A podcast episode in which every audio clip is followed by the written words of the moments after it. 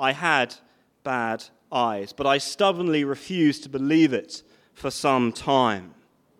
So my eyes really that were bad. This issue of stubborn disbelief and of poor eyes that won't see properly and respond rightly to the evidence right in front of our faces.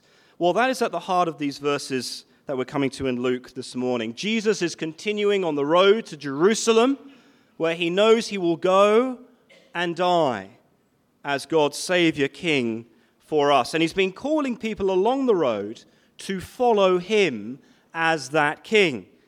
They've witnessed the incredible works that only God could do that he's been doing. They've heard his great wisdom that he can even know the hearts of men, what no mere man could do. In fact, you might recall if you were here with us last week, just earlier in this chapter, we saw Jesus healing a mute man who, in his case, had been possessed by a demon. And we saw Jesus is the stronger man as he released that man from his captivity. He alone can overpower the strong man, Satan, and break his grip of sin and death on our world otherwise lost. But then we saw the response of the crowds, didn't we? Of Jesus' observers who, who witnessed that great work. Have a look back in verse 15. Verse 15. This is how some responded. Some said, He cast out demons by Beelzebub, the prince of demons. And we saw Jesus' response to that absurd accusation how a house divided cannot stand. We saw his response last Sunday, and if you missed that, you're welcome to go to our website and listen to the sermon from last week. But then there were others, again in verse 16, and this is how they responded. Others, to test him, kept seeking from him a sign from heaven. And Jesus is now responding in our verses today to these sign seekers who just insist on him doing more signs. Our first point not enough evidence. That's basically what these guys are saying. Show us a wonderful, miraculous work, Jesus. Show us a sign because we haven't seen enough. And Jesus' response to them is in verse 29. The crowds were increasing. He began to say, This generation is an evil generation. It seeks for a sign. It seeks for a sign. Well, Jesus is really blunt here, isn't he?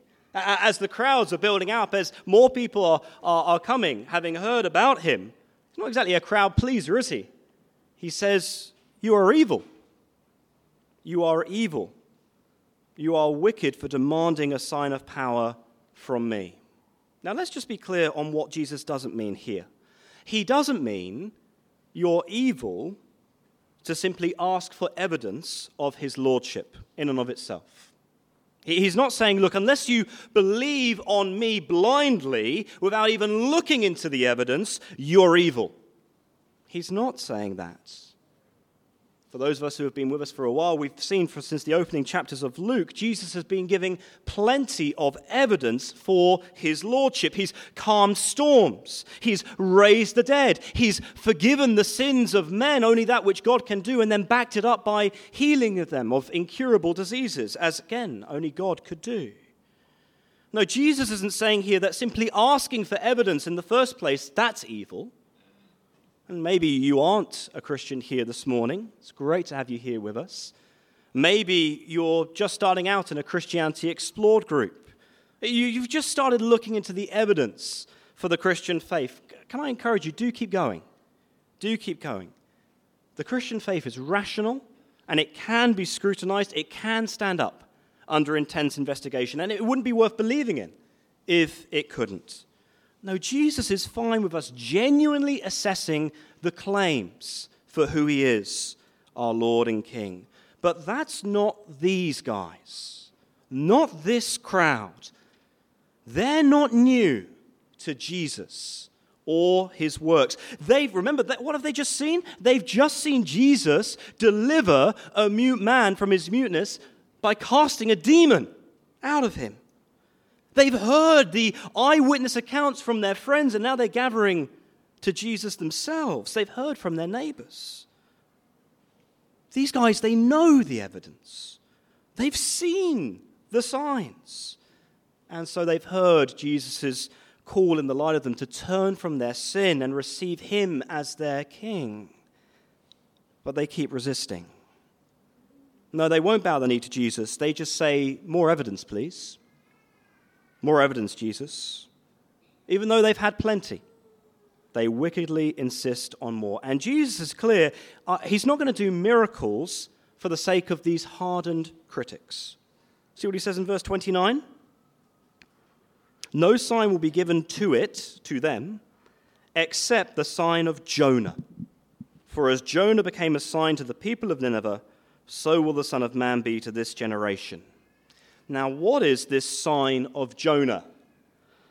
Hopefully, a good number of us remember the story of Jonah because we covered it a few years ago on our church camp at Smago. But for those of us who weren't there or aren't so familiar, Jonah was a prophet who was called by God to go and speak to the wicked people of Nineveh. Nineveh was the capital of Israel's worst enemy in Jonah's time, the Assyrians. And Jonah really, really didn't want to go. He really didn't want to go and preach to this wicked enemy in case they might actually repent and receive mercy from God. They're a wicked enemy. I don't want to see them survive. And so Jonah, he runs the other way as far as he possibly could, but God won't let him run. And so Jonah ends up in the sea. And in God's sovereignty, a great fish swallows Jonah for three days and then vomits him out on dry land. And then Jonah, finally, having learnt his lesson, he goes and he preaches to the Ninevites. And Jesus is saying here that these guys, they're not going to receive any sign but the sign of Jonah. In Matthew's gospel, he makes it clear that sign that's referring to his own death and resurrection. Just as Jonah died, as it were, in the belly of the fish, there for three days and rose again as he kind of vomited out onto dry land, well, so Jesus knew he would literally die. He would be buried and he would rise again three days later. And so it might be Jesus is saying, I'm not going to perform any more miracles for you guys. I'm just going to go, I'm going to die and rise again. And if that's not enough to convince you, nothing will. That might be it. But there are others who note that just in these immediate verses, Luke says nothing else about Jesus' death and resurrection. So it might be he's not referring so much to that, he's simply identifying himself with the prophet Jonah as a prophet. Jonah preached, that's all he really did. He just preached to the Ninevites. And so Jesus is going to be like Jonah in that sense. I'm a preacher. That's what I'm primarily doing. And so you're not going to get anything more from me in the way of miraculous signs. You're just going to hear my word and respond whichever way you want. Either way, the meaning is still clear. He's saying to these stubborn critics, You have had enough. You've had plenty of evidence. The evidence, that's not the issue. Bertrand Russell, one of the most popular atheistic philosophers in the last century, he was asked before he died, Look, let's say once, you're, once you've died and you do come face to face with your Creator, what are you going to say to the God that you denied all your life? And Bertrand Russell replied, I'd say to God, not enough evidence. Not enough evidence. And Jesus says here to these crowds, sorry, no you can't use that excuse in the end. And if you try to use that excuse to deny Christ and deny God, not enough evidence, well, then there will be prosecuting witnesses brought against you on the final day. And Jesus introduces us to them here. For those who say, Not enough evidence, God, not enough evidence, well, here are the witnesses for the prosecution. We have the first one in verse 31. 31. The queen of the south will rise up at the judgment with the men of this generation and condemn them. This is the same queen of the south that we did see in our Old Testament reading, and yet most of us, I imagine, know her by her more popular name, the Queen of Sheba. She is from ancient Sheba in southern Arabia, kind of modern day Yemen for us today. Uh, and again, south, it's a good 2,000 kilometers south of Jerusalem, where Solomon was and where he reigned. And yet she heard, she simply heard from such a distance of the wisdom of Solomon, what God had granted to him as his king. And so, despite being the ruler of a nation, imagine how busy she would have been, she chooses to travel all that way on the basis of a rumor just so that she can hear of this great wisdom, this God given wisdom from Solomon. And even by the, the fastest camel, that would have taken many weeks. But she does it. Travels all that way to simply benefit from God's wisdom through Solomon. And Jesus says, This queen, this queen is going to speak against those who say not enough evidence on the final day. Verse 31. Jesus says, For she came from the ends of the earth to hear the wisdom of Solomon, and behold, something greater than Solomon is here. Queen Sheba is going to say to these stubborn believers, Look, I simply heard a rumor about the wisdom of God's king Solomon, and I traveled from what was considered the ends of the earth to here. You people of Jesus' day, well, he's traveling through your neighborhoods, he's on your doorstep. You don't have to really put any effort into to, to hear him and to hear his words. And unlike Solomon, as wise a king as he was, he was nothing compared to the living word of God made flesh, the Lord Jesus Christ, God's wisdom personified as the living word of God. Oh, Solomon could speak very wisely into affairs of state, and, and Queen Sheba tested him. She was in awe at how well he could do that. But Jesus alone can speak into the matters of eternal life and mean it. Jesus alone can say, To know life with God, you come to me. To know forgiveness of sins, you come to me. To know rest now and forevermore, you come to me. He alone knew the thoughts of men's hearts. Solomon couldn't do that. So the Queen of Sheba, she responded wisely to God's far lesser wisdom through Solomon. And yet, these crowds, they will not respond rightly when they have the living word of God in front of them. But she's not the only witness brought against them. Have a look in verse 32. The men of Nineveh will rise up at the judgment with this generation and condemn it, for they repented at the preaching of Jonah, and behold, something greater than Jonah is here. And Jesus brings us back to Jonah, to, to his ministry, and the fact that, like the Queen of Sheba, well, the people of Nineveh they also made a wise response to God's word. And like the Queen of Sheba, they responded on the basis of having far less than the crowds of Jesus' day.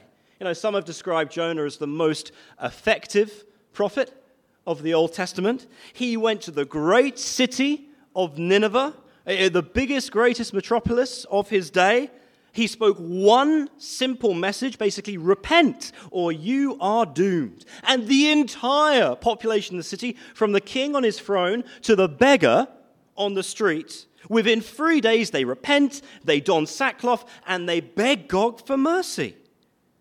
And so these men will condemn the stubborn unbelievers of Jesus' day, who've, again, they've heard far greater than the preaching of Jonah Again, on the mouth of Christ, God's word of salvation.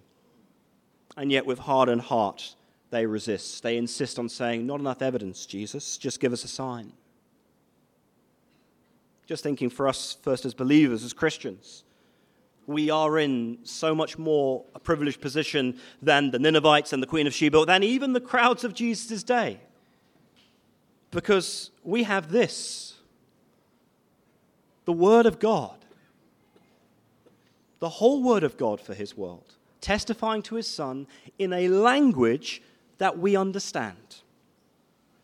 The Queen of Sheba traveled weeks and took time out of a very busy schedule to hear a far lesser wisdom from Solomon.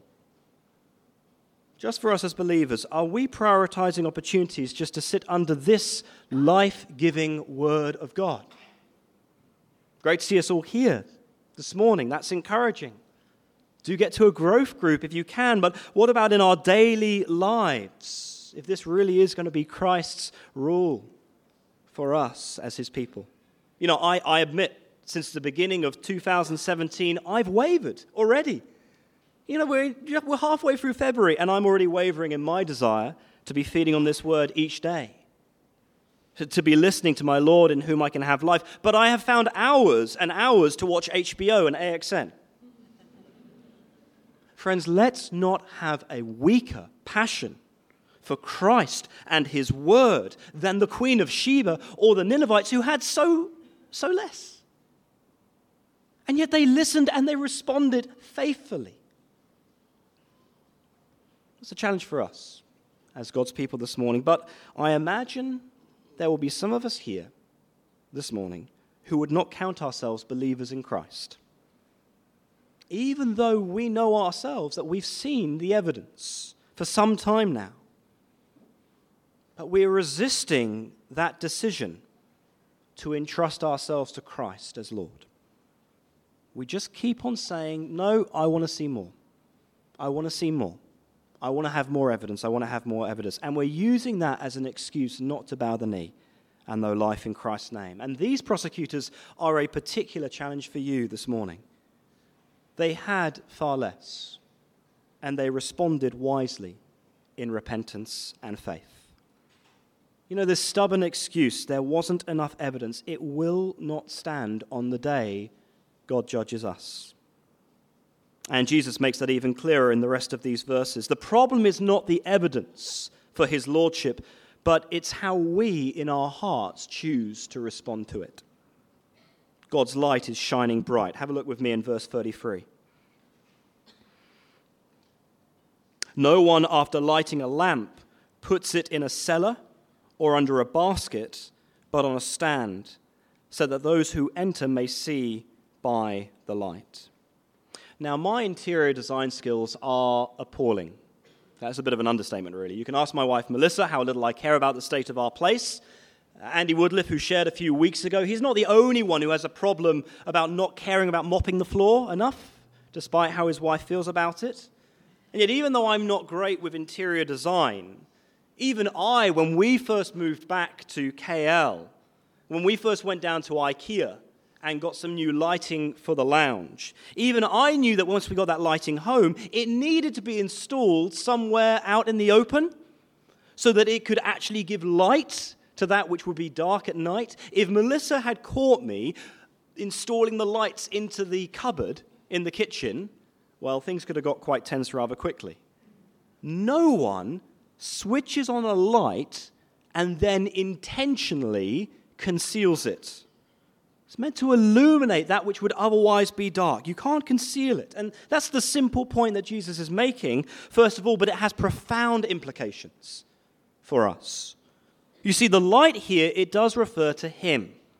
Yeah, elsewhere, Jesus uses the imagery in the Gospels of the light being those who would follow Him, how we are to be salt and light unto the earth.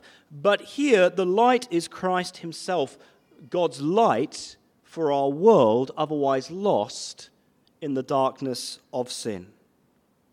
Again, we saw a powerful example of that, didn't we, last week? That, that, that demon possessed man in the grip of the bond of darkness, and no ability to even speak with his own tongue it was an extreme example of the fact that our world, for the most part, lives still in spiritual darkness, away from God, under his judgment, under the power of sin and death. All stemming from the fact, as we saw earlier, that we have turned away from our Creator. We've accepted that lie. We can rule ourselves and live independently from Him, live life as we see fit. And so our world is dark to God.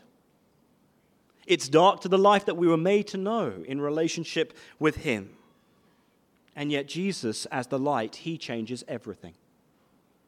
He speaks a word, and that demon possessed man is delivered in a moment. His bondage to darkness is broken. He is the light who has broken into the darkness, and He has not been hidden away. You know, Jesus didn't do his ministry in a corner. No, his light is shining brightly, both then towards the crowds and now to us today in the testimony of his word. God has switched the light on, and it's shining bright in his son. Again, the evidence isn't in question, but Jesus points us to this much deeper issue check your eyes. Check your eyes. Verse 34. Your eye is the lamp of your body. When your eye is healthy, your whole body is full of light. But when it is bad, your body is full of darkness. Jesus says the issue is with our eyes. Here he now describes them as the lamp of the body. Because when our eyes are working properly, we do see everything by them, right? That's very important in KL, as I've experienced myself. When you're coming to cross a road, if our eyes are healthy, then they tell us that that crazy biker coming from that direction is going to run the red light and take us out at 90 miles an hour. Let's wait and let's die another day. Or at least that's what's supposed to happen. Our eyes perceive what is real and then we respond appropriately. But now Jesus refers to these bad eyes. And actually, the word there for bad is literally in the Greek evil. Evil eyes. He's not speaking primarily about physical blindness here, but a culpable, intentional blindness, a refusal to see him for who he is and respond rightly. In a completely different circumstance, I experienced something like this the other night. Melissa and I were having dinner at one of our favorite restaurants in KL, and it was a very, very busy evening in the restaurant. And so we were waving frantically to get the waiter's attention, and they were doing that little trick. You know, that little trick where uh, they've got too many people basically to serve, the, the restaurant's packed, and you know you've got their attention. You know that they've seen you, but the second they do, they, they just kind of look away into the distance. And they pretend, no, no, no, they haven't really caught my eye. It's not that they can't see you, they can see you, they, they, they know you're there, but they choose not to because they're just so busy. And they've got five other people to serve before you. Now, friends, that's understandable in a busy restaurant, and I do feel for these waiters and how hard they work to keep us fed. But it is far more serious when we deliberately choose not to look to Christ and his light. And if we persist in disbelief, in denying Him, again, the issue is not Him, the issue is us. It's a deep down wrongful desire to remain in the darkness of sin, away from God, away from life with Him, away from His reign. And so, the first question we should be asking ourselves this morning is Are you still in darkness? Are you still in darkness? And maybe for you, that is what's preventing you from bowing the knee. Because you know who Christ is, but you know that to receive him as Lord, that means turning away and leaving the darkness of sin. Maybe that means giving up the hopes of a particular relationship that you know will not work with Christ as Lord, or facing the displeasure of family and friends whom you love and respect, who will not be happy with, taking, with you taking Christ as Lord. And we are more fearful or more concerned to experience those things than the condemnation that will come for sin that we'll face in the end without Jesus as King. It's not a lack of evidence, that's not keeping us from Him. We're just being deliberately blind about it, refusing to acknowledge the signs. Maybe that's the issue for us. And yet, Jesus addresses another barrier to faith in Him here in verse 35 to, to some in the crowds, he says, Therefore be careful lest the light in you be darkness.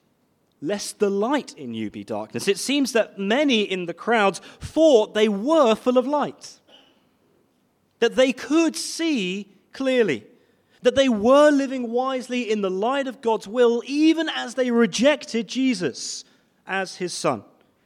Because many of the religious establishment of Jesus' day, they were part of this crowd. And Jesus knew their hearts as only He could. He knew they were very sure of themselves, that they had God's law, they were considered upstanding, moral people from society's perspective, they were dedicated to their religious service. And yet, friends, you can have all those things. You can know your Bible. You can live a good life by society's standards. You can come to SMAC every morning on a Sunday. And Jesus says, be careful, you can still be full of darkness, lost without God, without hope in his kingdom to come. Because being full of light and living wisely with God as our God, it's not a question of mere religion, of following a bunch of rules or meeting a specific moral standard. Being full of light means seeing Jesus' light and responding to him. It means seeing him clearly and taking his word seriously.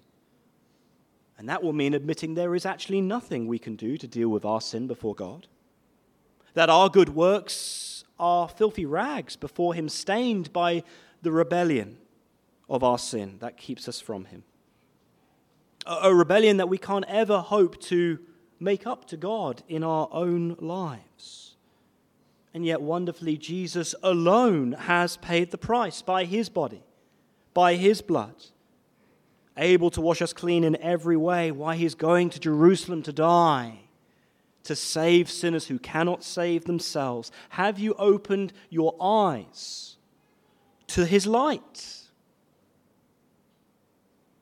and allowed it to expose your sin and your need for him? And so trusted on him and him alone to save you, our every sin washed by his blood, our every need met in his love. If not, then Jesus says compassionately to you, You are still full of darkness. Don't refuse Christ's light. It is our only hope to truly see and live. And for those of us who have received his light, well, the question is different. Is that light still shining bright in our lives? Are we, as it were, bright with light? See what he says to those who have received his light in verse 36. If then your whole body is full of light, having no part dark, it will be wholly bright, as when a lamp with its rays gives you light. Now, this isn't to say as we receive Christ's light, we have all the answers as Christians, that we can see everything, having come to faith in Him. We, we still live with daily concerns, don't we? We, we don't know what's going to happen tomorrow. We're not sure how that exam might work out or whether we'll get the job for that interview that we're taking. We don't know where we might be living next year or whether we'll get married or not. And these are anxieties that do weigh on our hearts. You know, we have many concerns as Christians that we, we don't have clear answers for. And yet, even so, if we are full of Christ's light, if we've let Him in as our Lord, we have assurance in that which matters most we're no longer full of darkness, full of doubt, full of worry, with no answers to the really big questions that matter. Who am I? What is my purpose? Where am I ultimately heading? Because as those who have come to Christ's light, we can rejoice to know that whatever comes tomorrow, our identity our purpose, our future as God's people, they are all secure in Him. Because, friends, we know who's on the throne, and we know we're loved by Him, and we know that He'll never forsake us, not even in death. I wonder, do you know this joy as closely as you once did when you first believed on Christ, having received His light? You know, there's a danger for us who have been Christians for some time that our joy in Him diminishes and we stop seeing Him so clearly. We're slow to live by the light of His Word, and the usual reason for it, often or not, is compromise.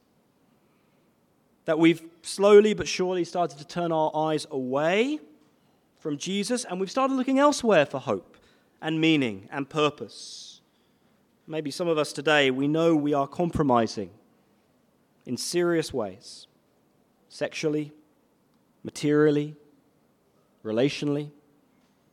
And we're effectively closing our eyes to Christ. And we are fixing them more and more on the darkness of our world. We're starting to be enticed by that lie again sin is better, sin will deliver, and it never will. And friends, if, if you know that struggle so closely today, would you share it with someone who you trust here as part of the church family?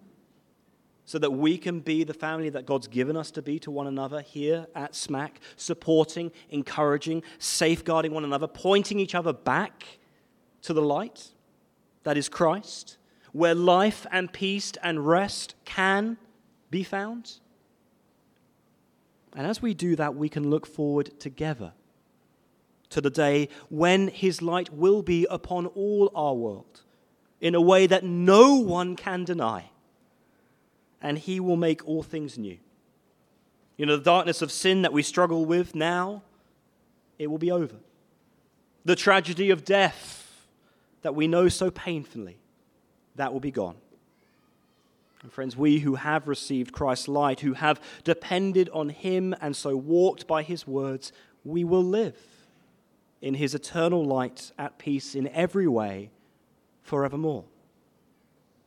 And so, friends, in the light of these verses, keep looking to Christ, who is your light and is your life this week. Let's pray together.